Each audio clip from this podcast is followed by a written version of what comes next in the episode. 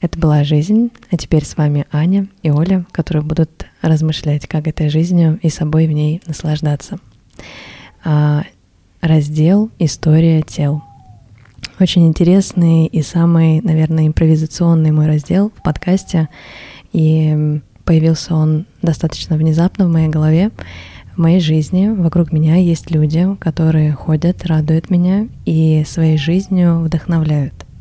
И я подумала, а почему бы не приглашать их в подкаст, не говорить с ними о их жизни так, чтобы они делились своим опытом, чувствовали себя от этого лучше, а вы, проживая этот опыт, чувствовали какие-то уроки, которые, возможно, в повседневной жизни так легко не приходят. Сегодня у меня в подкасте прекрасная Аня. Привет. Самое главное, да, Ань, привет. Привет. Это моя ученица. Это самое главное, что я хочу сказать. Мы с ней занимаемся прекрасной йогой, с ее прекрасным телом. А, Ань, расскажи, пожалуйста, о себе, чем ты занимаешься, кто ты, что ты.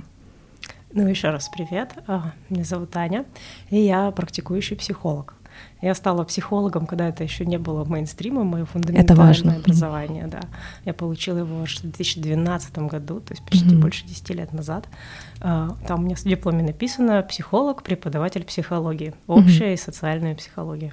После этого было много разных обучений, повышений квалификации. Сейчас я повышаю специализацию на гештальт-терапевта. Mm-hmm. Мне еще полтора года и диплом. Кроме этого, у меня диплом по перинатальной психологии и работы с бесплодием и сопровождении ко-протоколов. Вот. И я очень много работаю в телесно-ориентированном подходе. Здорово, очень много умных слов. Я в какой-то момент растерялась. Что тебе нравится в этой жизни? Как ты живешь? Я всегда люблю говорить про во что я верю. Я верю в людей, в любовь и в силу мечты. Я обожаю mm. работать с людьми, я восхищаюсь их историями, и они бывают разные. Mm-hmm. Не только какие-то красивые про победы, но и про то, как люди выдерживают и справляются со своими поражениями, трудностями. Да. Я верю в то, что мечты сбываются, и самые великие чудеса творятся руками людей, да. особенно людьми друг для друга. Mm-hmm. И я верю в большую силу человеческой любви. Здорово так прекрасно звучит. На самом деле именно по этим причинам, именно потому что во мне есть что-то схожее с этим, есть ты сейчас здесь. Потому что твоя история, как только ты пришла, поделилась, меня вдохновила.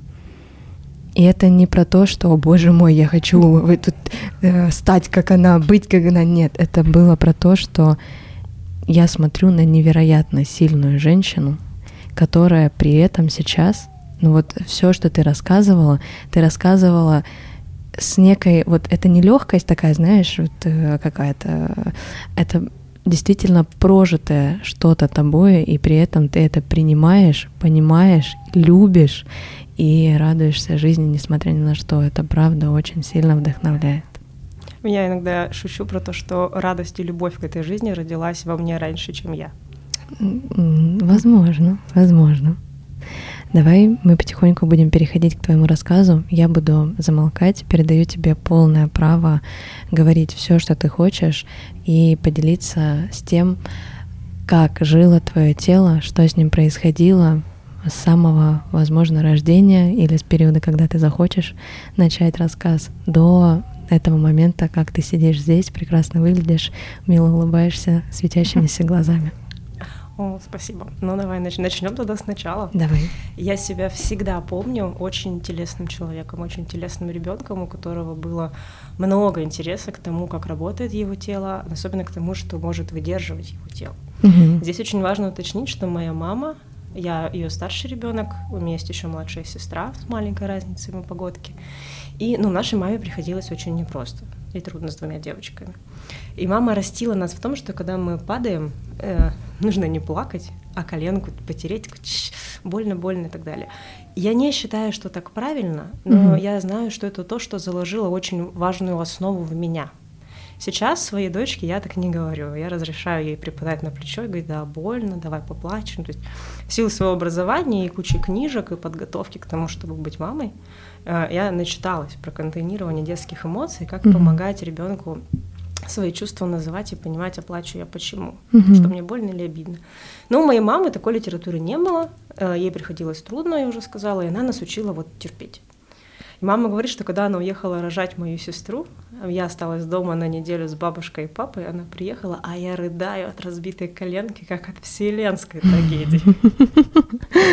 Э, и вот я помню, сколько, сколько я вообще себя помню, а у меня очень много совсем ранних воспоминаний. И они не о том, что мне рассказывают, как я что-то делала, а у меня есть такие прям картинки, ну вот прям как я вижу пирамидку, mm-hmm. например, да, или как я вижу кусты в день, когда происходит там крещение, например, моей сестры, у меня вот есть отпечаток, как сидя с папиных рук виден забор и кусты. Ну, это особенность такая. Oh, э, да. Это в силу того, что я очень много сейчас в своей профессии работаю с воспоминаниями, с терапией, с еще чем-то. У меня есть таких очень много фрагментарных воспоминаний. Uh, и вот я сколько себя помню, я была ребенком, которому было интересно. А если уколоть палец иголкой, что произойдет? Uh-huh. Uh, а если вот подставить вот сюда, что будет? Uh, я помню, как я в пять лет провела а, я увидела, как мама сушит волосы феном. Угу. Я пошла, намочила челку. Угу. И как мне срочно надо сушить, срочно. Ну, надо мной посмеялись, но мне было интересно, что это, что это происходит, угу. как это. Точно так же я увидела, как папа порезался бритвой и прям провела пальцем по станку, чтобы понять, что произошло. Угу. То есть, о, она пошла кровь, она перестанет, если буду вот так, а если угу. зажать резинкой вот здесь. И это было всегда. Угу. Мама лет в пять, э, где-то от пяти до семи лет, нам все еще читали книжки на ночь, нам это очень нравилось, этот ритуал, и мама принесла уже книжку про устройство человеческого тела, угу. и она была совсем не детскими картинками, она там была прям, все вещи назывались своими именами, все органы назывались своими именами, угу. да, там как происходит секс у людей, как рождаются дети и так далее, все это было написано прямыми словами. Угу. И это было так интересно рассматривать, что происходит, соотносить, о, у меня так же. Угу. Я рассматривала в зеркало себя, мне было интересно. То есть я соотносила, как там на картинке у, у взрослой женщины, угу. а как у меня. Угу. Было очень интересно. Было много таких, соответственно, подростковых экспериментов и так далее. Вот это все, я так вспоминаю, такой, блин, откуда, как? Но мне было интересно, я за этим интересом шла всегда.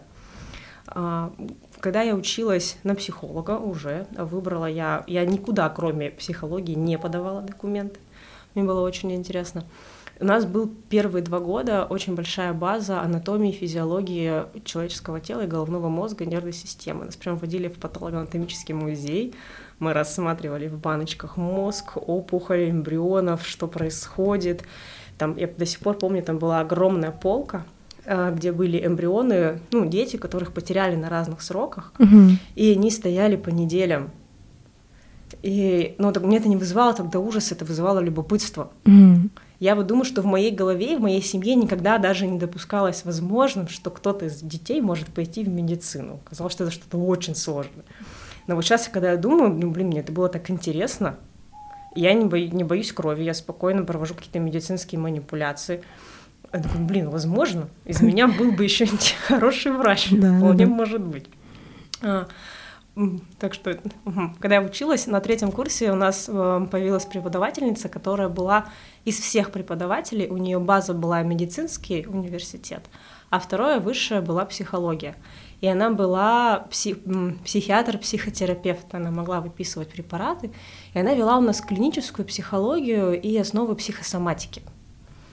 И вот тогда я узнала о том, как сильно то, что я сознаю и не сознаю в своей голове, влияет на, на то, как работает мое тело.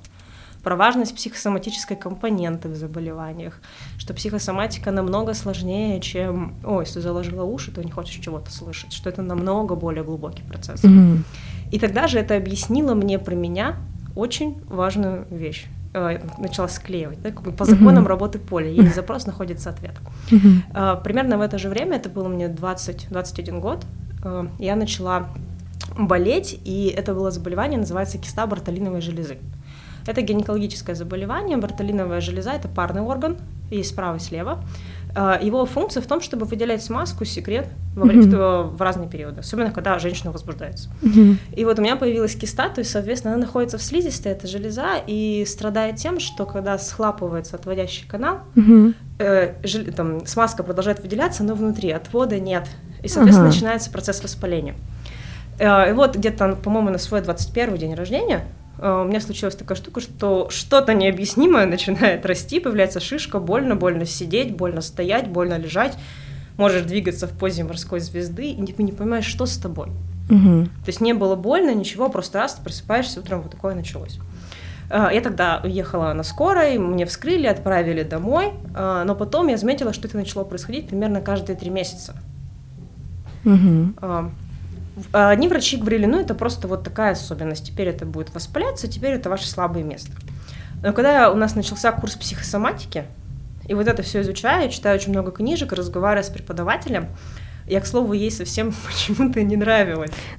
Я не знаю. Еще бы ты ей нравилась. Возможно. А, мне тяжело давался ее предмет. И, наверное, поэтому у меня было к нему столько любопытства, потому что я в этом видела то, что поможет мне с собой разобраться. А, я начала смотреть, что, что происходит в моей жизни одновременно с тем, когда начинаются эти процессы воспаления.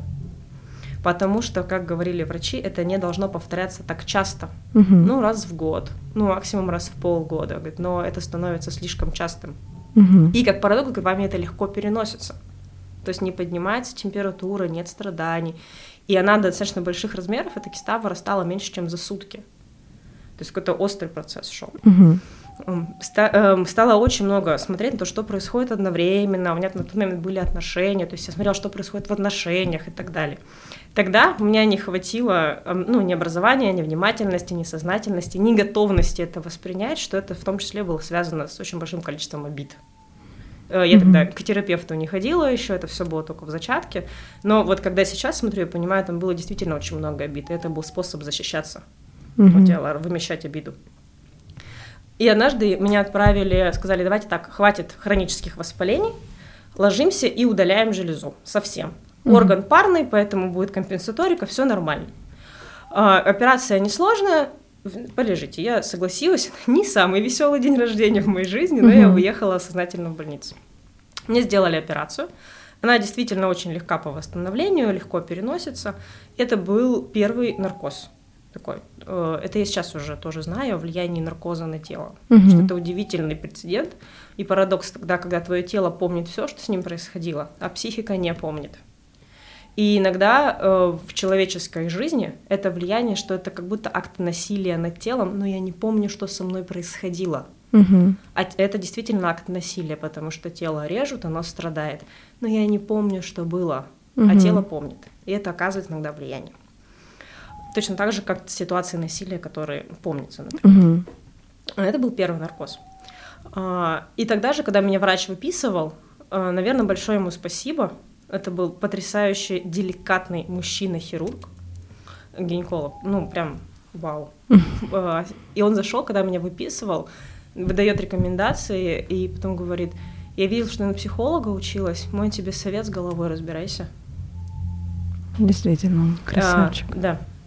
Он, в принципе, когда потом выписывал не только меня, я слышала, как он женщинам, которые выписывались с удалением миом и маток угу. уже в возрасте, он им говорил, разбирайтесь с обидами на мужчин в своей жизни, иначе вы сюда вернетесь.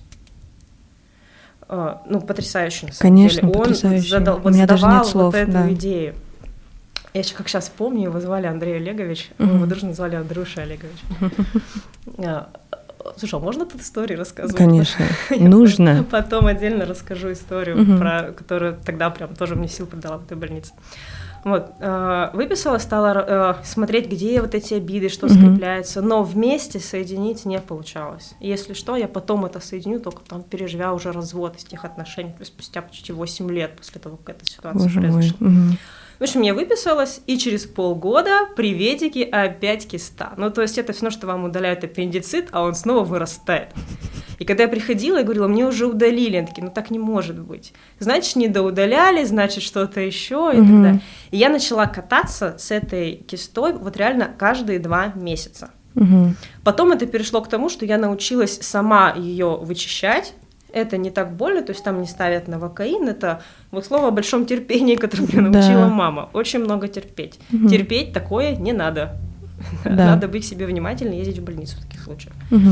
Я научилась это тогда вычищать, не настолько не хотела ехать снова в больницу. Вот эти все уколы, вскрывания, промывания, это больно. Угу. И я хотела вот с этим справляться дома сама. Сразу говорю, так не надо делать. Это негуманно по отношению к себе. И в какой-то момент э, я снова поехала в больницу. Я говорю, слушайте, я уже задолбалась сюда кататься. Угу. Вы меня уже узнаете, вы знаете мою карточку, вы знаете меня, я все это умею, давайте что-нибудь сделаем. Врач говорит, слушайте, у нас есть еще один вариант, это повторная операция, но она будет без общего наркоза, она под местным, это ну, выжигание лазером. Угу. Не так кроваво, дискомфортно, стоит денег. Окей, все, лишь бы это прекратить. Угу. А, сделали, прошло, и что? Через три месяца снова приветики. Вот она опять. Но к тому моменту, вот, э, очень важный для меня был знак, то, насколько я в синхронии со своим телом. Угу. То, что у меня начинается киста, я начинала понимать с утра, когда еще ничего нет, ничего не болит, но я вставала с кровати, такая, о, все. Угу. У меня тело начинало ощущать себя совсем по-другому. Я не могу к этому подобрать эпитеты, но я вставала и понимала, это сегодня все да, Мгм. началось. Начались какие-то процессы, что-то меняется, и реально там через два часа начинает расти опухоль. Мгм. Всё такое, ну, так. Уже ничего не болело так, я была к этому спокойна, то есть, ну, это вот так происходит. Вот такая особенность у моего тела, оно вот это воспроизводит. Мгм. Сейчас, потом, когда работала с терапевтом, она говорит, Аня, это потрясающая способность тела к регенерации. Воспроизводить одно и то же, чтобы тебе про что-то напомнить. Да, раз у тебя такое да. внимание, говорит, прям тыкается, как будто вот Мгм. Мы этому очень много потом времени уделили в терапии. Э, И, в общем, это продолжалось какое-то время. Сейчас этого нет. Мгм. Этого у меня нет реми- у меня в ремиссии от этого уже года два точно, может быть, уже три. Мгм. Уже сбилась, возможно. Хорошо. Вот. Но это вот так. У меня тогда была большая работа, потом э, самостоятельная, потому что терапии не было в таком доступе, не было такой возможности записаться к терапевту, причем за любые деньги. Мгм. Не за тысячу, не за бесплатно, не за пять тысяч рублей. Тогда не было такой культуры терапии и психологии, и работы с телом, в том числе и с психосоматикой. А преподаватели в институте по законам этики не берут клиентов, э, студентов в работу Мгм. к терапевту. А, И я у меня начался очень большой загон о том, что вот это такая особенность, которая проблема. Со мной что-то не так, я женщина, у которой что-то не так, что мне нужно всегда, чтобы у меня был лубрикант для секса с собой, хотя я была в постоянных отношениях, что я доставляю дискомфорт своему, ну тогда еще будущему мужу, что это вот со мной что-то не так Мгм. что я какая-то не такая. Сейчас мне хочется взять эту Анечку на ручку и сказать, все с тобой так, все нормально.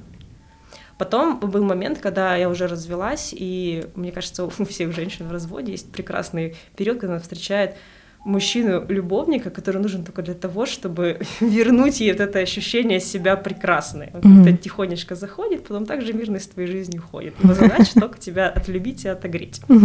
А Вот в моей жизни тоже такой мужчина был.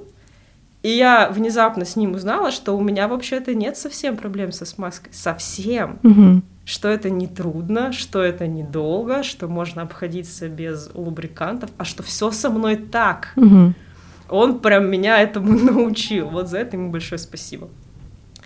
Вот, то есть я сказала уже, что потом, э, когда я зашла уже позже в терапию, э, мы раз- я разбиралась с очень большим количеством обид, том числе в своей жизни. Мгм. И это были обиды не только на моего тогдашнего партнера, там, бывшего будущего мужа, будущего бывшего мужа, а на папу, на брата, ну, на всех каких-то мужчин в моей жизни, которые оказывали влияние. Мгм. Но тогда я поняла, насколько я в контакте с телом. У меня там однажды был прецедент, когда я э, заметила, смогла прям присвоить, что этот контакт еще и не о страданиях, а о том, что мы можем с телом договариваться. Мгм. А, я однажды вот так же проснулась и понимаю, что у меня начинается воспаление. И к вечеру там выросло все до невероятных размеров, не вскрывается само, она, я уже пришла к тому, что это воспаление начало вскрываться само по тому месту, где когда-то были надрезы, швы расходились. Мгм. А так как это слизистая, оно и захлапывается обратно тоже очень быстро, заживает. Она растет, почему-то не вскрывается шов, а у меня уже температура 39. И я встаю с дивана и говорю, я сейчас мою посуду, и давай, пока я мою, мы будем выздоравливать. Мы ни на кого не обижаемся, все нормально. И пока я мыла посуду, у меня опустилась температура. Вау. А, И я такая думаю, ну давай попробуем к утру быть в порядке. Мгм. И я проснулась с утра в полном порядке. Круто. Ну, то есть это удивительный experience. У Да. меня для этого нет физиологического объяснения, кроме того, что это действительно огромное влияние пси- психики Мгм. и вот этого контакта с телом. Тогда я поняла, насколько мы с ним соединились и можем договариваться. Мгм. Что я его слышу, он на меня реагирует, мы можем быть как партнеры с телом. Я стала этому уделять прям много внимания, Мгм. о том, что вот заботиться как о партнере. У меня с телом отношения, Мгм. и я даю им внимание. Потом был момент, э, я уже э, в 25 лет, я была тогда в браке, это мы были 5 лет вместе и два года были женаты. И вот под влиянием родителей мы задумались о том, что ну все как бы пора детей. Ремонт сделали, поженились, в отпуск ездили, детей пора. А, а дети не приходили. Не получалось забеременеть. А, И сейчас я понимаю, слава богу, я вообще не была к ним готова. Мгм. Совсем. Я бы не могла дать этому ребенку не столько любви, не столько вот этого эмоционального контейнера.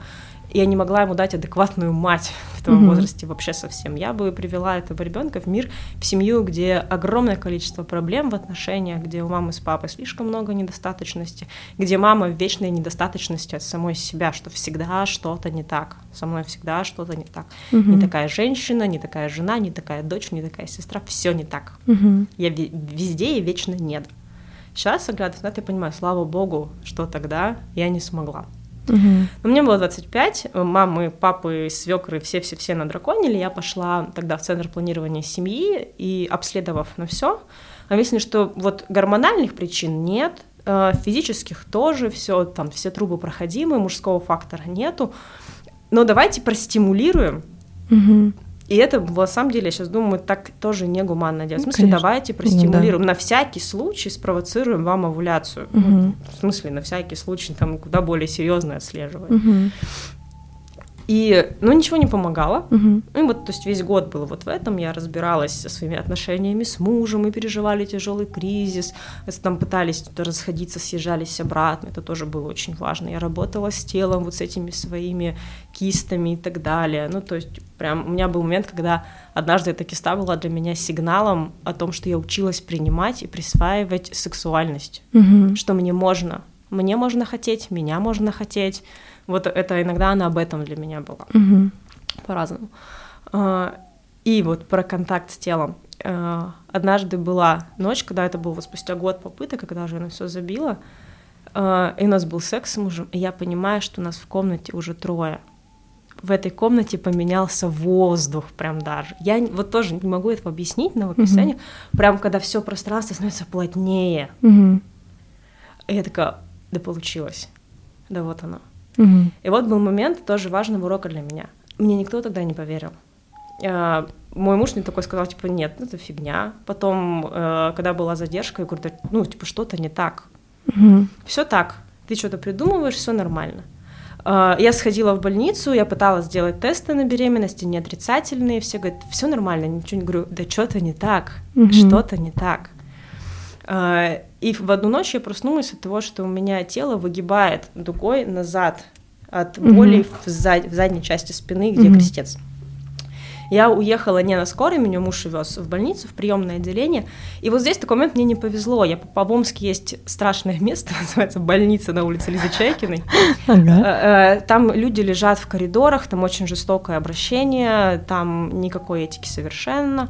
В общем, я показалась вот в этом вот приемном отделении. Меня туда-сюда начали катать, что не так, а еще попала на пересменку. И Мгм. когда приемные гинекологии, приемных хирургов, типа, это аппендицит, нет, не аппендицит, спускайте, это вот туда. И тут у меня начинает, ну, типа, идти кровь. Она говорит, ну все, у нее месячные болезни, направляйте домой. Я говорю, да что-то не так, то есть, ну, мы лечимся от бесплодия, я пью гормоны, ну, что-то, ну, посмотрите, пожалуйста. А, И они привезли аппарат УЗИ, и он был, он плохо работал, там все время мигал экран, что-то мешало УЗИсту. Он такой смотрит, говорит, слишком много крови, начались месячные, ничего не видно, э, просто типа спазм. Видимо, вы не хотите на работу. Ну, Это ужасно, Ну, правда, конечно, это ужасно. Отвратительно. А, И все меня оставили на ночь, мне поставили препараты, которые снимают спазмы. А, Дальше был, на самом деле, вот, знаешь, вечер отвратительное унижение в больнице. То есть я Мгм. приехала вот так, у меня нет с собой ничего, кроме футболки, которая не прикрывает попу. А, Трусы оставьте, пожалуйста, вот здесь. И вот ты через все отделение на три, с третьего на второе на четвертый шарахаешься без трусов. Мгм. И все дружно осматривают. Боже мой. Это ужасно. Конечно. Так нельзя. Я там же попала на момент, когда э, я среди всех прочих бумаг от госпитализации подписала, не прочитав согласие на осмотр студентами. То есть ты лежишь, и заходит 10-15 человек, и дружно вот так в тебя заглядывают. Мгм. Я всем хочу сказать, девочки, так нельзя. Вы Мгм. можете сказать, встали и вон отсюда вышли. Мгм. Так нельзя по отношению к себе, это тоже насилие. Конечно, конечно. Ну, тогда у меня Мгм. не хватило вот этой опоры на себя так сделать, это было. Мгм. Ужасные сутки в больнице, я выписалась, и все. Мгм. После этого, где-то в течение двух недель, э, там, по семейным обстоятельствам, мы с мужем приняли решение и уехали в Екатеринбург. Мгм. Но дальше начало происходить вот странное с телом. М, Я никогда не страдала акне, прыщами, а тут они начали вылазить огромными, болезненными по всему лицу. Мгм. Я начала набирать вес, он начинает скакать, что-то непонятное происходит. И вот я такая, это стресс, это стресс. Потом вот эти менструальные кровотечения стали то не очень большими, то они раз в два месяца. Ну, то есть что-то происходит. Мгм. А, уровня заботы о себе не хватает в новом городе дойти до врача. Ну, это Мгм. действительно так. Ам, Потом проходит полгода, а, мы такие с мужем вроде все корни в Екатеринбурге пустили, пойдем Мгм. здесь еще в центр планирования семьи.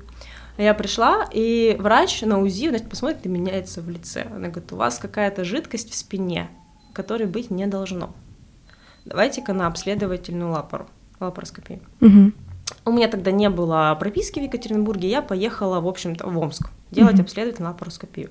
Мне повезло, мне там нашелся контакт с врачом, меня приняли, все классно, положили на операцию, э, сделали операцию, и меня отпустили домой поправляться, выживать, говорит, через... вы- выживать, выздоравливать.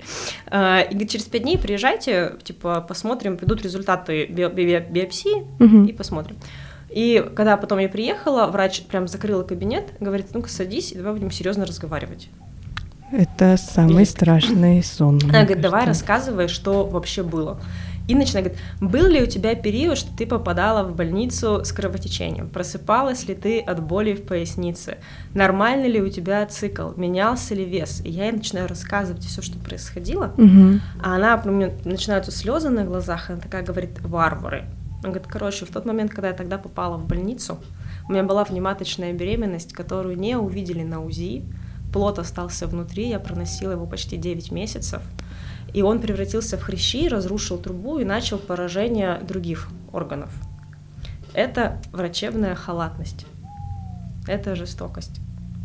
Это медицинская ошибка, которая сейчас стоила мне здоровья. Тогда. Мгм. А, говорит, ну, типа мы трубу удалили, говорит, вторую я собрала из того, что могла. И там яичники в порядке, все в порядке, вперед. Но говорит, теперь, скорее всего, только ЭКО. Мгм. Говорит, хотя, возможно, говорит, и все может быть. Все, я уехала в Екатеринбург, встала в очередь на ЭКО, ждала это. Тогда очередь на ЭКО, протоколы давалась не так часто, как сейчас. Сейчас, по-моему, порядка трех или шести недель вообще довели до скорости выдачи протоколов по ОМС. А тогда я стояла в очередь почти год. Это каждый месяц смотришь, и я такая, ваша очередь там 1511. Мгм. Мгм. Через месяц заглядываешь, ваша очередь 300, как, там 1300 какая-то. Ну, вот прям тяжело. Мгм. А, И к моменту, когда а, вот шел этот год, однажды я поехала на экскурсию, это был первый год в Екатеринбурге, я поехала на экскурсию в монастырь в Ганину яму. Хм. А, И, собственно, я там у иконы Николая Чудотворца, я никогда не была особо верующим человеком, но там прям захотелось. Мгм. Я попросила о детях. И мы выходим с мужем бывшим, садимся в машину, я поворачиваюсь, а нас подперла газель какой-то социальной службы, на котором написано «Дети в семью приходят по-разному».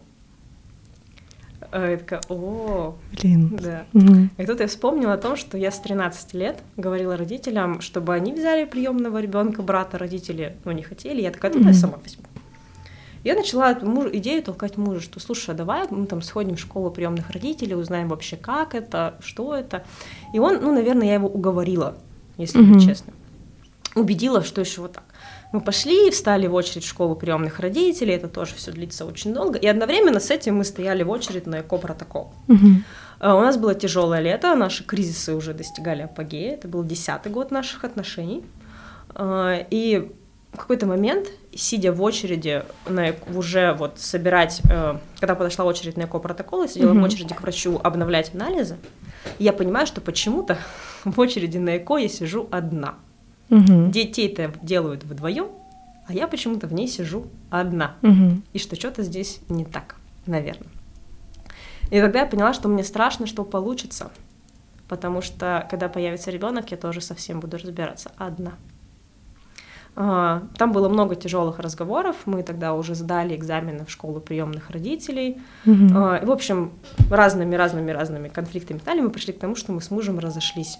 Mm-hmm. Я отказалась от очереди на ЭКО, я отказалась тогда от очереди э, на ребенка приемного, потому что я собиралась вдвоем все-таки детей растить. Mm-hmm.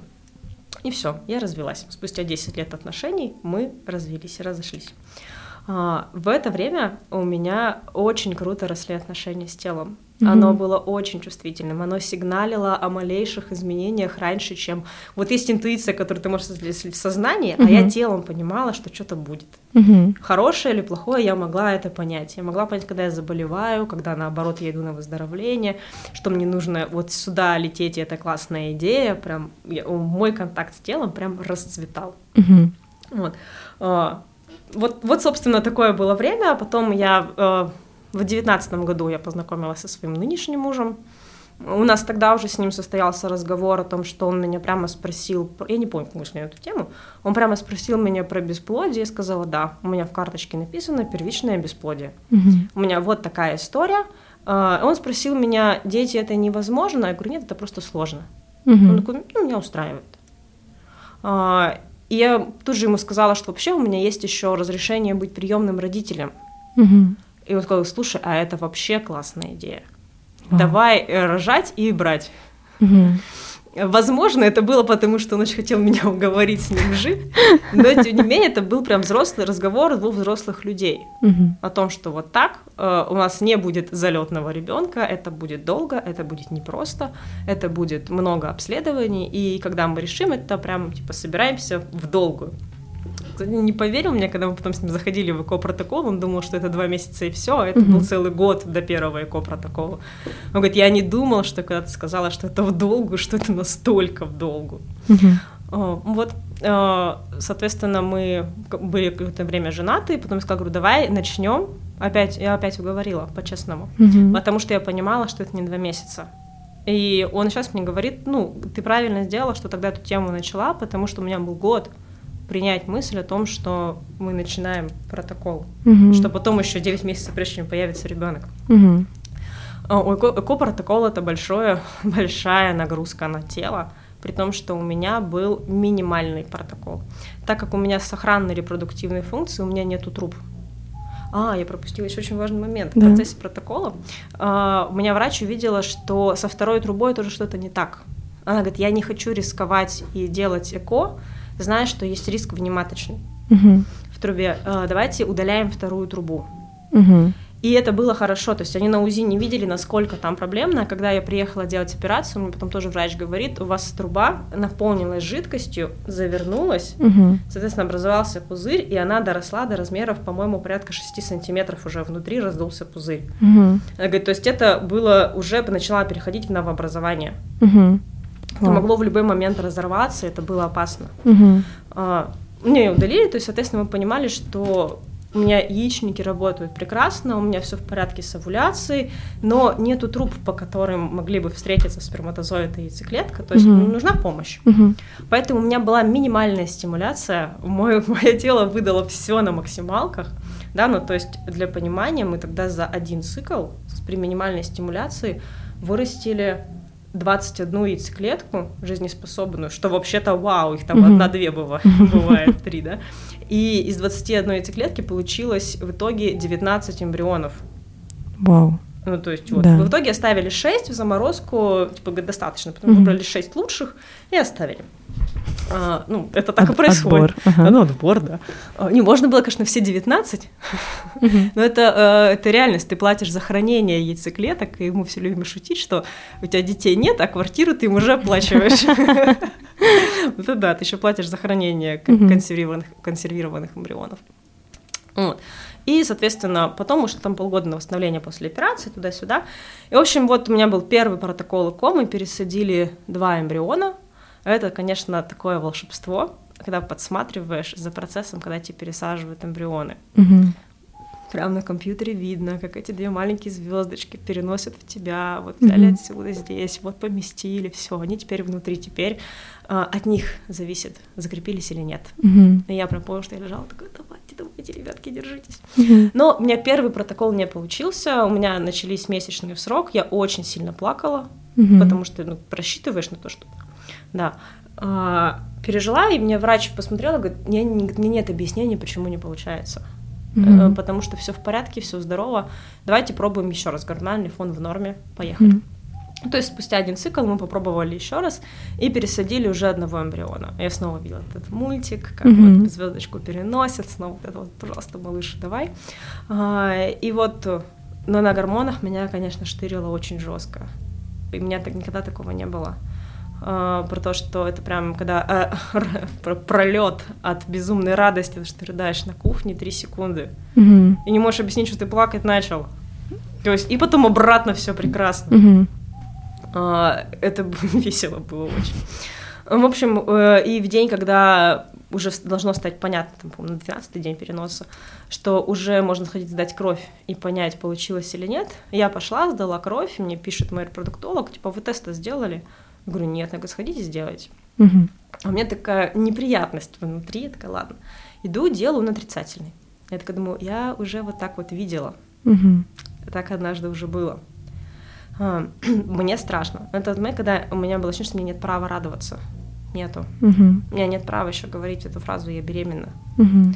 Хотя очень хотелось. Это было такое внутреннее, прям бьешь себя по рукам. Ну не говори, Аня, у Мгм. тебя нет права так делать. А, И вечером мы сидим, и приходят результаты, и по результатам анализа крови, да, я беременна, но там очень маленький ХГЧ. Угу. Ре- Репродуктолог объяснил это тем, что, возможно, срок маленький и действительно просто еще маленькие показатели. Угу. А у меня по-прежнему что-то не так. Ну, с моим телом что-то не так, оно не как обычно. И приветики прыщи, которые были тогда при внематочной, опять начинаются непонятки с весом, я начинаю отекать очень сильно. То есть вообще непонятно, что это настроение, отвратительное самочувствие и вот это внутреннее что-то не так. Я пока на УЗИ не увижу, я не успокоюсь. Угу. Мы съездили в Омск, мы не сказали родителям тогда еще. А, И приехали с Омска, я должна была пойти в пятницу на УЗИ, увидеть уже эмбрион, услышать сердечко. Я вышла с работы, я даже не взяла с собой ни паспорт, ничего, только телефон и карточку рассчитаться за все Мгм. это.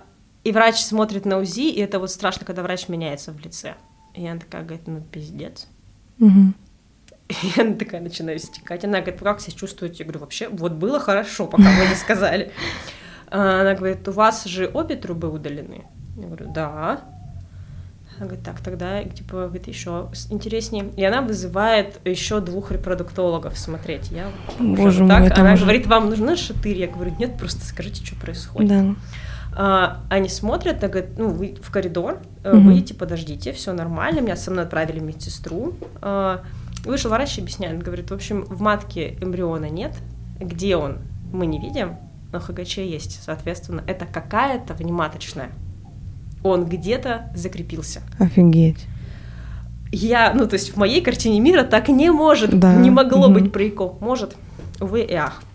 А, вот тут надо дать должное команде врачей, а так как я пришла без документов, без всего, Мгм. они вызывают скорую, потому что у них не было мест, в ГМК я наблюдалась, не было мест операционных, срочных, Мгм. они вызывают скорую, и я говорю, я без паспорта, без всего. Она из базы данных распечатывает мои документы, мой полис ОМС, мой паспорт.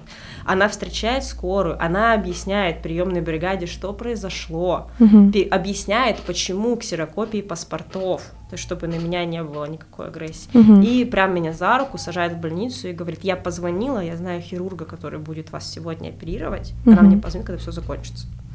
Я приеду, то есть это страшно. Ага. Я звонила, поп- там поплакала мужу, муж еще это не самое приятное просыпаться от, от звонка жены, которая говорит, «Да, типа у нас внематочно, я уезжаю в Мгм. больницу, все, я буду дома через неделю.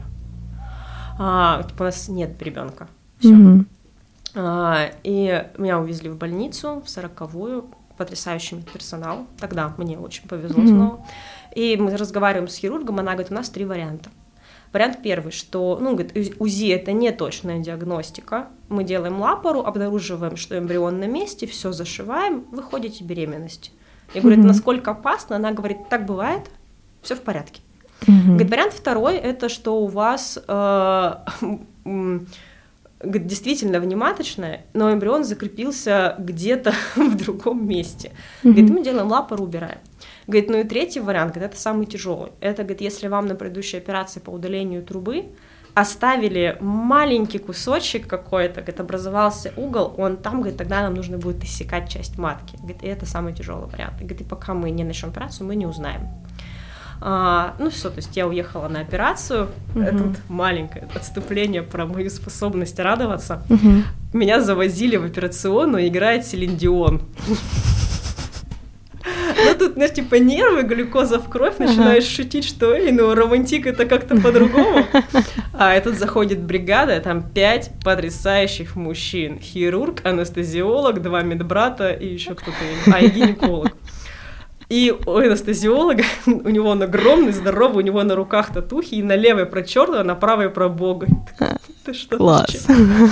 А, начинают привязывать, то есть на операциях привязывают, чтобы мышцы, когда если сократятся, а, чтобы ты не сдернулся. Тут, разумеется, шутки про привязывание, что двери две, если что, все выживем, Селиндион там все еще играет.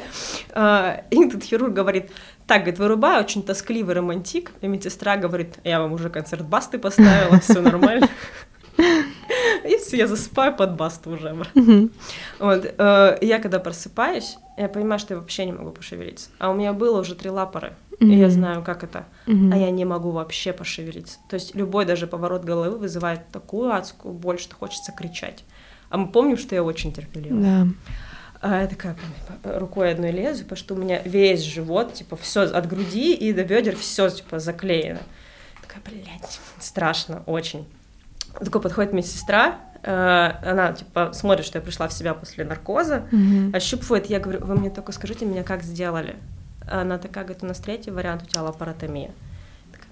А это, то есть, у меня шов э, от помимо лапоры, mm-hmm. э, швы три прокола, у меня еще шов как от кесарева продольный. Угу. Это один. А, Все, это очень тяжело. Там так перекроены мышцы, плюс внутренние швы, потому что они иссекали часть матки.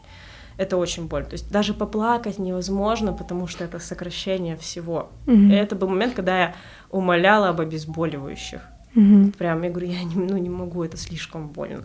Угу. Даже поплакать не получается. А вот есть о чем плакать. Да. А, я вот тут себе хочу сказать большое спасибо, потому что при том терпении, которое во мне воспитывала мама, вот это было бы насилием терпеть. Я такая, пожалуйста, вот сколько можно, все вкатывайте. Да. А, ну, меня перевели в палату, и это, это тяжелое место, неотложная гинекология. Угу. Там не лежит счастливых женщин. Там лежат женщины, которые потеряли. Со мной в палате лежала девочка, потерявшая двойню. Со мной в порядке лежала, в палате лежала девочка, которая теряла третье ЭКО. Со мной в палате нам привезли девушку, которая на седьмом месяце потеряла ребенка. Ну, мы все такие лежим, там нет счастливых женщин. Они mm-hmm. воют на этаже, они плачут. Там через какое-то время тебе легче, там начинаешь mm-hmm. рассуждать, ой, когда выйду отсюда, я там съем вот это, съем вот это. А, но это правда, это тяжелое место. Mm-hmm. Ну и там есть место любви на самом деле много. Вот этой вот поддержки, помочь помыть голову, довести. Да. Там тоже идет такая терапия, когда ты бесконечно рассказываешь, что с тобой произошло, и ты легчает, тебе легчает, ты разделяешь со всеми. Здесь все такие, все mm-hmm. понимают, как тебе херово, все. В общем, я вышла оттуда, э, и у меня начался процесс горевания, в который я пошла, вот прям тоже я большой трудоголик, я люблю mm-hmm. работать, и тогда я взяла себе больше месяца больничного. Я взяла mm-hmm. все, что мне было положено по праву, и а так как особо активности нету, невозможно плакать тоже очень долго я не могла, все это очень больно, mm-hmm. не смеяться, не плакать, не чихать, ничего. А, я позвонила, мама приехала сюда, и мама меня выгуливала. Это была единственная активность, которая мне была доступна. И я mm-hmm. понимала, что если останусь одна, я вот в это горе нырну прям вот сразу и до дна, mm-hmm. и не выдержу. Mm-hmm. И вот приехала мама, и мы потихонечку что-то разговаривали, она отвлекала, я в какие-то моменты плакала, она приносила чай, это было то, что было нужно. Mm-hmm. Потом я с мамой уехала, я смогла уже быть с этим одна, и проснулся, что нужно что-то переделывать, что-то делать. Мгм. Тогда я, когда мне стало сильно уже легче, я подумала, ну, блин, вот я проект беременности ребенок, Мгм. я на это в моей психике выделился огромный пласт энергии, его куда-то нужно девать. И я потом такая, ну, тогда я пойду учиться, я Мгм. тогда рожу диплом. И я так я пошла вот на свою нынешнюю специализацию Мгм. а, на гештальт-терапевта. Это я, когда лежала в больнице, а, мне снился сон, что мне половину тела оторвало, и ниже груди у меня только лохмотья. И я тогда проснулась, я поняла, что я больше не чувствую такой связи с телом, как было раньше. Что прям я смотрела на себя в зеркало, и я понимала, что я вижу некрасивую молодую женщину, я вижу тело, которое страдает, все, больше Мгм. ничего. Тело, которому больно, которому плохо, и которому я не знаю, как помогать. Я Мгм. вообще не могу понять, чего она хочет. У меня нарушилась чувствительность тогда очень сильно. Это следствие таких операций. Это могут понять мамы, которые переживали кесарево. То есть я могла поставить чашку с кипятком, и мне не было больно. Я могла застегнуть живот в молнию, и я не понимала, что что-то произошло. То есть Мгм. вот совсем никакой чувствительности, э, ниже пупка примерно все вообще Мгм. выключилось. Ну, соответственно, это наклад отпечаток на все. То есть ты смотришь такой, не можешь понять, тебе приятно, хорошо, э, как возвращать себе себя тоже непонятно. Мгм. Я понимала, что это связано напрямую с гореванием, с работой всех рецепторов, нервных окончаний, что это все перекроено, это время. Э, И сколько это по времени, я не знаю. Мгм. Вот это самое сложное принять, что это год, два, полгода, и как, само вообще непонятно как. Мгм. А, Я тогда начала писать письма телу. Я читала. э, Вот, я очень люблю эту свой ну, этот проект, его, наверное, можно Мгм. назвать. Я представила, есть такой фильм, э, боже мой, там играет, по-моему, Райан Гослинг, дневник памяти. Да, он самый. А, подо- нет, подожди. Райан Гослинг. Райан Гослинг, Да. а не Ченнинг Татум? Нет. А, ладно, все. Я знаю, есть два фильма. Вот есть с Райаном Гослингом, а есть с Ченнингом Татумом, я не помню, как он называется. Там еще играет Рэйчел МакАдамс, там она потеряла память, и он ей рассказывает, как они встречались. И я подумала, блин, вот у меня с телом отношения тот момент 31 год. И вот что-то случилось, из-за чего в наших отношениях кризис. У меня вот это очень важно. Я в тот момент не думала, что мое тело меня предало, что оно что-то сделало не так. Я понимала, что так случилось вообще независимо от меня. Мгм. Так просто случилось. Все. Я это не поправлю. Мгм. Тут никто никого не подвел. Но в наших отношениях кризис, мы друг друга больше не слышим, Мгм. не понимаем, не можем достучаться. Нам нужно вспомнить, как мы встретились. И я начала писать письма, рассказывать телу, откуда татуировки, откуда шрамы, откуда мы узнали, что, например, нам нравится вот это, или как мы узнали, что нам не нравится вот так вот. Мгм. Ну, такой способ самотерапии. Я сейчас иногда клиентам даю э, предложение писать такие письма, например, от имени сексуальности себе или Мгм. от имени какой-то своей болезни себе. То есть такой вот диалог интересный. А, Я когда рассказала об этом своему супервизору, что у меня есть вот такое упражнение, она потом сказала, Аня, я недавно на группе Мгм. дала твое упражнение и указала, что его придумала ты. Я такая, вау, Вау. Да. Вау. Я говорю, Это это круто. правда, это круто. то, Да. Вот, и я их стала публиковать, какие-то я не публиковала, потому что они были, ну, слишком интимными, откровенными, то есть у всего есть границы. И здесь тоже какие-то Мгм. написаны в стол, какие-то опубликованы. И это очень помогло. Мгм. Я прям в это свое горевание, я, вот, у меня был год на, на горе, я Мгм. его себе дала, я не торопила. Ну, в общем, через полгода я снова пришла к репродуктологу, она говорит, ну, в принципе, можем продолжать пробовать, все равно, говорит, пока вся подготовка, Мгм. через полгода только будет второй ЭКО. А, У меня началась групповая терапия на моей учебе, началась личная терапия. Я, э, моя первая групповая терапия была о том, что я вынесла, что я еще что-то не догоревала, Мгм. что я очень злюсь э, на врачей, которые в 25 лет не поверили мне и не брали внимательно. Мгм. Что если бы вот тогда этого не случилось, возможно, у меня был шанс на то, что не будет таких проблем. Мгм. Потому что так-то до этого не было никаких ни спаек, ничего. То Мгм. есть это реально не внимательность. Мгм. Э, И я очень много это терапевтировала, выносила. Мы с моим терапевтом начали готовиться к, э, к ко-протоколу. А, то есть мы терапевтировали все. маму, папу, обиды, отношения с телом, вопросы. И в том числе мы готовились к тому, что, что будет, если я никогда не стану мамой. Мгм. Что, если, что, если я не смогу родить сама? Мгм. И я говорю, я достаточно рано своей, прям до терапии поняла, что быть мамой, быть беременной и родить — это три совершенно разные состояния. Мгм. А я хочу быть мамой. Мгм. Я никогда не говорила, я хочу забеременеть или я хочу родить. Я говорю, я хочу быть мамой. Мгм. А Меня терапевт спросила, зачем? И я говорю, да любить. Э, Ну вот как? Я говорю, ну вот я когда лежала в больнице, потеряв, я помню, что я в одно утро, когда мне приснился этот сон про оторванное тело, говорю, я проснулась и говорю, во мне было столько любви.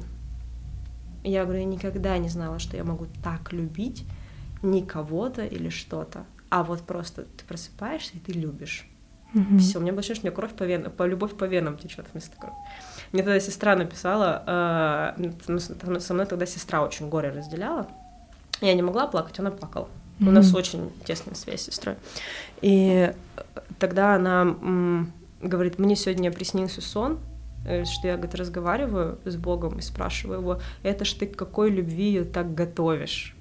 Мгм. И тут я ей пишу, говорю, слушай, я сегодня проснулась, а во мне столько любви. Мгм. Сейчас знаю зачем. А, ну вот, и, в общем, э, в том числе, говорю, ну, любовь к мужчине, к ребенку, она разная. Говорю, я знаю, как я могу любить. Мгм.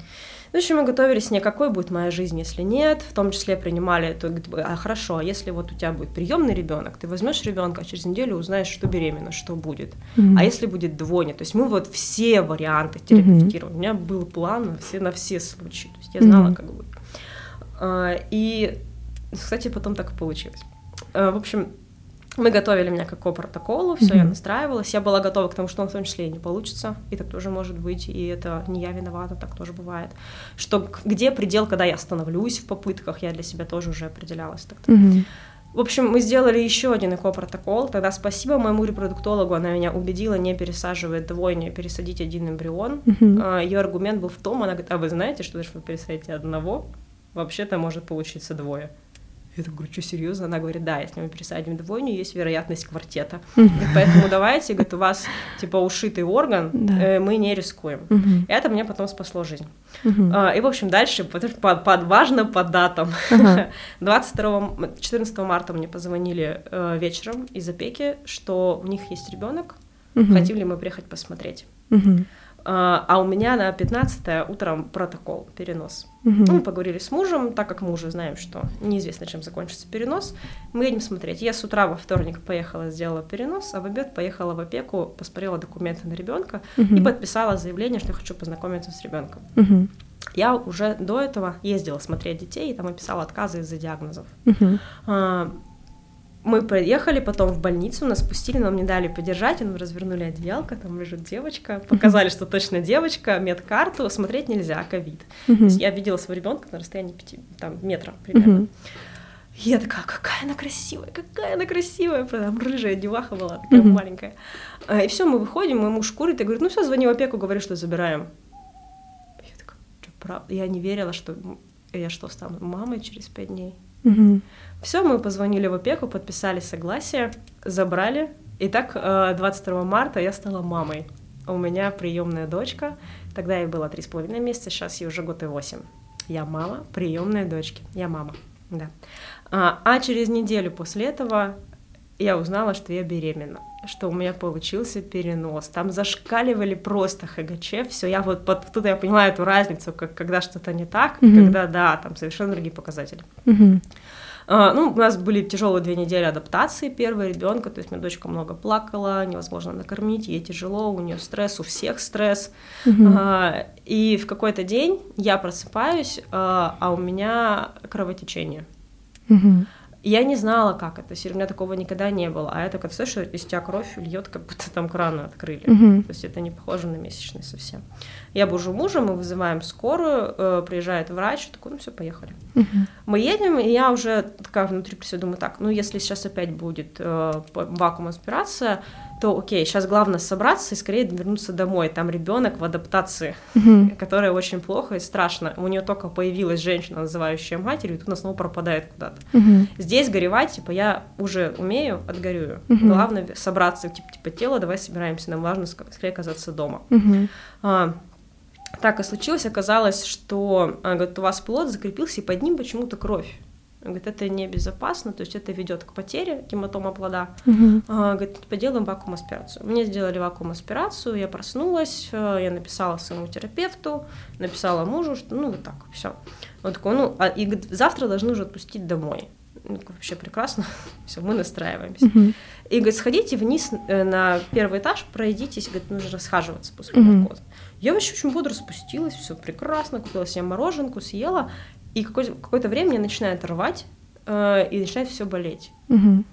А, И я прошу врача обезболивающего, говорит, я вам сейчас не могу дать, нужно наблюдать, насколько будет больно, все ли в порядке. Мгм. Э, Это тоже очень важный момент, то, что мне жизнь в итоге спасло. Мгм. А, И то есть я лежу, я пытаюсь, например, встать, дойти до туалета, встаю, а, видимо, кровь отливает, я холодею, и это такое это полуобморочное состояние. При этом есть э, рвотные позывы, а ничего не происходит. То есть тошнит уже нечем. В какой-то момент я лежала, я понимаю, что я на- начинаю терять вообще, что происходит. Это Мгм. слишком больно. А, Я успела нажать кнопку вызова медсестры и вырубилась Мгм. потеряла сознание, потому что меня потом будет, и я не могу воспроизвести, я нажала, что нажала, что Мгм. происходит. Если мне пытаются разговаривать, а я говорю, как будто я захлебываюсь, вот так, Мгм. хватая воздух. Приходит врач, он трогает давление, а у меня, в принципе, давление низкое. Он говорит, давление в порядке. Мгм. Он говорит, ну вы очень бледная. Мгм. Трогает живот, живот мягкий. Он такой, попробуй, говорит, меня тошнит. И я поворачиваюсь, и я, меня на- начинает рвать слюной. То есть очень много Мгм. слюны отходит. Мгм. Я говорю, ну, ну, типа, что-то не так. Э, Он такой говорит, да, говорит, ладно, говорит, идите на УЗИ и посмотрим, что там. Мгм. Меня спустили на УЗИ, то есть все на расслабоне. А, и УЗИст такой смотрит, и снова такой, ё, народ, типа, сюда ее хирурга, быстро. Типа, я сказал, быстро сюда ее. Он смотрит на меня такой, говорит, милая, ну, все плохо. Я такая говорю, что? А он такой, сейчас придет хирург, скажу. Он говорит, «Ну, короче, говорит, у вас полтора литра крови в брюшине подступает к легким уже, э, говорит, и я не могу понять, откуда. Он говорит, разрыв. Приходит хирург, он такой, что такое? Он такой, что такое? У нее полтора литра уже внутри, у хирурга вот такие глаза, он такой, что, типа, что случилось? Он смотрит, говорит, слишком много крови, говорит, большой поток, я не вижу, что в брюшной полости происходит. Говорит, давай под вопросом разрыв матки ставим, потому что Мгм. неизвестно что, говорит, это единственное, что делали. Ага. Он такой, ну все, типа, это вот, и дальше, знаешь, как в сериале, тебя везут, вот эти мигают каталки, Да. и он такой, реанимация, у нас нет 10 минут, срочно 2 литра первой положительной, типа, вызывайте реаниматолога. Мгм. А я еду, э, я такая, я договариваюсь с телом, Мгм. и в тот момент у меня, знаешь, такое прям, пожалуйста, у меня дома дочь. Говорю, хоть поперек разрежьте, говорю, хоть всю потрошите. Говорю, у меня дома дочка, мне нужно домой. Мгм. Он говорит, я понял, все. такой, я постараюсь, говорит, но я тебя услышу. Мгм. А, и все, то есть там вот э, пока я ждала реанима... э, лежала с реаниматологом и ждала кровь, это прям все очень быстро происходит. А, она там дер- держит мне голову, я ей рассказываю, говорю, я типа говорю, ноги чувствуешь? Чувствую. Руки чувствуешь? Я говорю, да, оно холодеет. Она такая, «А это больно, а здесь больно, а я прям вот у меня такой внутренний контакт, что происходит? Говорю, о, ноги не чувствую, о, вот это. Она такая, ну все, поехали. Мгм. А, я проснулась в реанимации, по-моему, в 4 часа, это когда трубки отовсюду вообще Мгм. торчат. все, потом в 6 я сама уже задышала, все нормально. Я прямо это помню, вот опять урывками. То есть, когда в Мгм. себя приходишь после наркоза, есть... Я помню, что я лежала такая, ну раз проснулась, типа самое страшное прошли, все, Мгм. типа дальше, спра- дальше справляемся, мы справимся. Мгм. все, а потом оказалось, что не ночью вызывали главврача. И Мгм. реально, что у меня был разрыв матки на 4 сантиметра. Мгм. Э, И меня рвало, потому что кровь начала э, подступать к желудку, Мгм. щекотала его и стимулировала рвотный рефлекс. Ага. И она говорит, если бы вы уснули, мы бы вас уже не проснулись. И как бы странно ни звучало, говорит, хорошо, что вы потеряли, потому что плод закрепился на шве и начал его растягивать. Э, Говорит, если бы вы не приехали с потерей, Ага. то спустя пару недель, говорит, плод бы вырос, разорвал шов. Говорит, ну вот что, говорит, вы слабые, вас тошнит. Говорит, нормальные симптомы при беременности. Говорит, вы бы легли поспать, и вы бы уже не проснулись. То есть при всей страшности вот этой ситуации мне повезло. Очень. Угу. А, но я помню, что тогда, вот весь этот год писем телу, терапии, я потом, выходя, меня перевели из реанимации в палату, я Мгм. пошла до туалета с каталкой, с, у Мгм. меня примотаны эти мешки, куда стекает кровь из, из брюшины. И я, знаешь, такая, ты смотришь в стеклянную дверь, я вижу свое отражение, и я увидела себя и тело. Не больное тело, как в прошлый раз, а я живого человека увидела. Угу. То есть, казалось бы, то, что должно было вообще к хренам разметать, Угу. оно как типа недостающий пазл, как будто весь предыдущий год работы был на то, чтобы вот сейчас выкарабкаться. Угу. Я очень быстро восстановилась. У меня в итоге сейчас мой живот украшает один продольный и один поперечный огромный шов, Угу. куча мелких шрамов от лапоры. А, Я у меня написано неблагоприятный репродуктивный прогноз, потому что опасность э, повторной перфорации органов. Угу. То есть э, я могу забеременеть при помощи ЭКО, но нет гарантии, что мои органы выдержат рост плода. Угу. И это слишком рискованно. Угу. И на данный момент я тогда поняла, что эта ясность очень болезненная, что я не смогу, что я готова остановиться в попытках родить самостоятельно. Это больно, но это ясность, на которую я смогла опереться и понять, что все, я мама, у меня есть ребенок, а откуда еще дети берутся, я тоже знаю. А, И что я никогда не буду беременной, я никогда не рожу сама, я, там, я не узнаю, как это увидеть на УЗИ плод, услышать сердечко, гадать, мальчик у нас или девочка. Этого в моей жизни не будет. Я поэтому горевала. Это тяжело было принять. Мне до сих пор надо... Блин, у меня так не будет. А, Мгм. Блин, а у меня не будет выписки, а у меня не будет вот этого. Мгм. Baby shower а, gender party не будет. Что моему мужу я никогда не скажу, я беременна Угу. что он тоже никогда не пойдет послушать УЗИ. Ну, Это факт. А, Но это ясность, на которую я могу опереться и продолжать дальше свою жизнь. Моя реальность вот такова. Так бывает. Это потом стало, кстати, очень большой опорой. Я почти год еще терапевтировала вот эту потерю. Угу. А, И потом я на это оперлась и поняла, что я смогу выдерживать э, женщин, приходящих с таким же, Угу. и меня не, не порвет от этого Угу. потому что я это прошла и перерабатываю до сих пор, и могу про это говорить. И я пошла уже на перинатального психолога, на работу Мгм. с экопротоколами и сопровождением бесплодия. То есть ну, всего есть, Да. есть куда расти. Да. У меня много слов и одновременно нет слов. Это правда невероятно, то, что ты прошла, то, как ты сейчас это рассказываешь. У меня столько было разных чувств, когда ты рассказывала, и восхищение, и горечь какая-то, и страх. Вот, ну, как ты говорила про тело, я, я не знаю, ты видела, нет, я себя обнимала везде, потому что мне... эм, вот у меня опять мурашки пошли, Моя потому что это невероятно, правда. Твоя связь с телом невероятная. Для чего-то это все произошло, правда. Я уверена, что ты все еще с собой разбираешься, все еще копаешься, все еще изучаешь, но как будто бы самое сложное, что ты могла пройти, закончилось, и тебе будто бы сейчас просто нужно эм, подчеркнуть выводы. А, как будто, Да, и соединить, и все. И э, я желаю тебе в этом невероятного успеха. Правда, это потрясающе. Я тебя обязательно сейчас очень крепко обниму после того, как мы э, закончим. А, Правда, вдохновил твой рассказ, то, как ты прожила это все, твое тело, твои разговоры с ним, твоя практика, письма телу. Мне бы хотелось, чтобы ты сейчас в завершении дала какие-нибудь чуть больше содержательные слова, чтобы девчонки, э, девушки, женщины тоже пописали эти письма. И Я, чтобы пописала эти письма, потому что я помню, когда ты первый раз пришла ко мне на практику, ты мне именно про эту практику и сказала. И я тогда уже сразу же включилась, потому что это действительно очень классный инструмент. Вот. В целом, правда, ты невероятный человек. Я смотрела на тебя, ничего не видела, кроме твоих глаз. Они описывали всю твою историю жизни, и я запомнила, как они светятся первое, когда ты говоришь о теле, о своем, когда ты говоришь, что я его почувствовала, я его вот оно такое, вот такое, и когда ты сказала, я мама. Это прекрасно, правда. Спасибо тебе большое, что ты поделилась. Спасибо большое. А у нас осталось время на историю? Да, давай. История, когда я лежала в больнице первый раз с Андрюшей Олеговичем. В общем, с нами лежала... Я обожаю эту историю. Давай. С нами лежала, лежала в палате, там 8 женщин разного возраста, и лежала бабушка, которая была за 80. Мгм. Она весила больше 100 килограмм, она была огромная, как гора, и она была ростом еще метров 80. То есть Мгм. действительно большая женщина. Мгм. Ее нельзя было назвать красивой.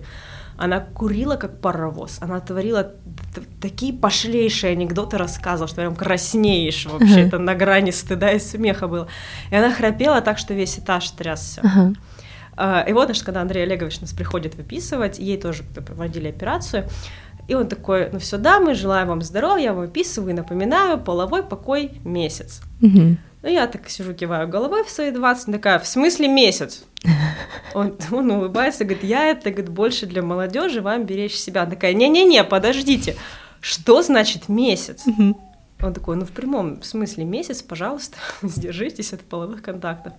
А у вас, говорит, все заживает. Такая, нет, стоп. У меня муж на 10 лет младше, между прочим, офицер. Я сосать целый месяц не смогу, я не девочка. Давайте-ка что-нибудь придумаем. Я, так, я просто была готова ржать и думаю, вот это либидо, вот это любовь к этой жизни. Тебе за 80, ты огромная. Такая, в смысле месяц? Не, Блин, здорово, правда, такое чувство к жизни иметь, Вообще. чувство к любви, правда. Ам, вот как раз, М. поделись, пожалуйста, что нужно, чтобы написать письмо своему телу? Во-первых, писать. Писать. Действительно, садиться и писать. Не придумывать в своей голове, а либо заметки, либо от руки. Мгм. А, Вы можете сесть, у вас может быть два стула, две подушки. Сядьте на одну, настройтесь, что вот здесь это вы, у вас есть история, она такая. А на другом стуле как будто бы представьте, что сидит ваше тело, если бы оно было человеком, персонажем, чем-то. Визуализируйте, потом сядьте на тот стул, освойтесь на нем, обратите внимание, как вы себя чувствуете, как вы сидите, какая Мгм. поза, мурашки, не мурашки, хочется лежаться, расслабиться, развалиться. И начните писать. Типа, Здравствуй, дорогая Аня. Я Мгм. твое тело, а я пишу тебе письмо. И, наверное, это самое странное письмо в твоей жизни. И дальше. Я хочу сказать тебе, что... И продолжайте. Мне очень жаль, что я помню, как... И так далее. Я хочу попросить тебя вот об этом. Мгм. Давай больше никогда не... И так далее. И я прошу тебя, давай пообещаем, что в этом году... Та-та-та-та. И, кстати, давай попробуем вот Мгм. это. И подписать нам, например, там, твое тело с любовью. Мгм. Или, например, рассказать про то, откуда что появилось. Прекрасно. Можно начать вот с этого. Прекрасно, спасибо Потом тебе сесть и большое. перечитать вслух Здорово. себе. Э, Правда, я обязательно это сделаю. Обязательно. Спасибо тебе большое еще раз, что ты сегодня пришла. Я была безумно рада послушать твою историю и побыть с тобой сегодня. Спасибо тебе, что сделала это возможным для меня. Прекрасно. Пока мы настраиваемся с Аней обниматься, я с вами прощаюсь. Большое спасибо всем, кто слушал. Я желаю вам прекрасных соединений со, своего, со своим телом и прекрасной жизни. Спасибо большое. Спасибо всем.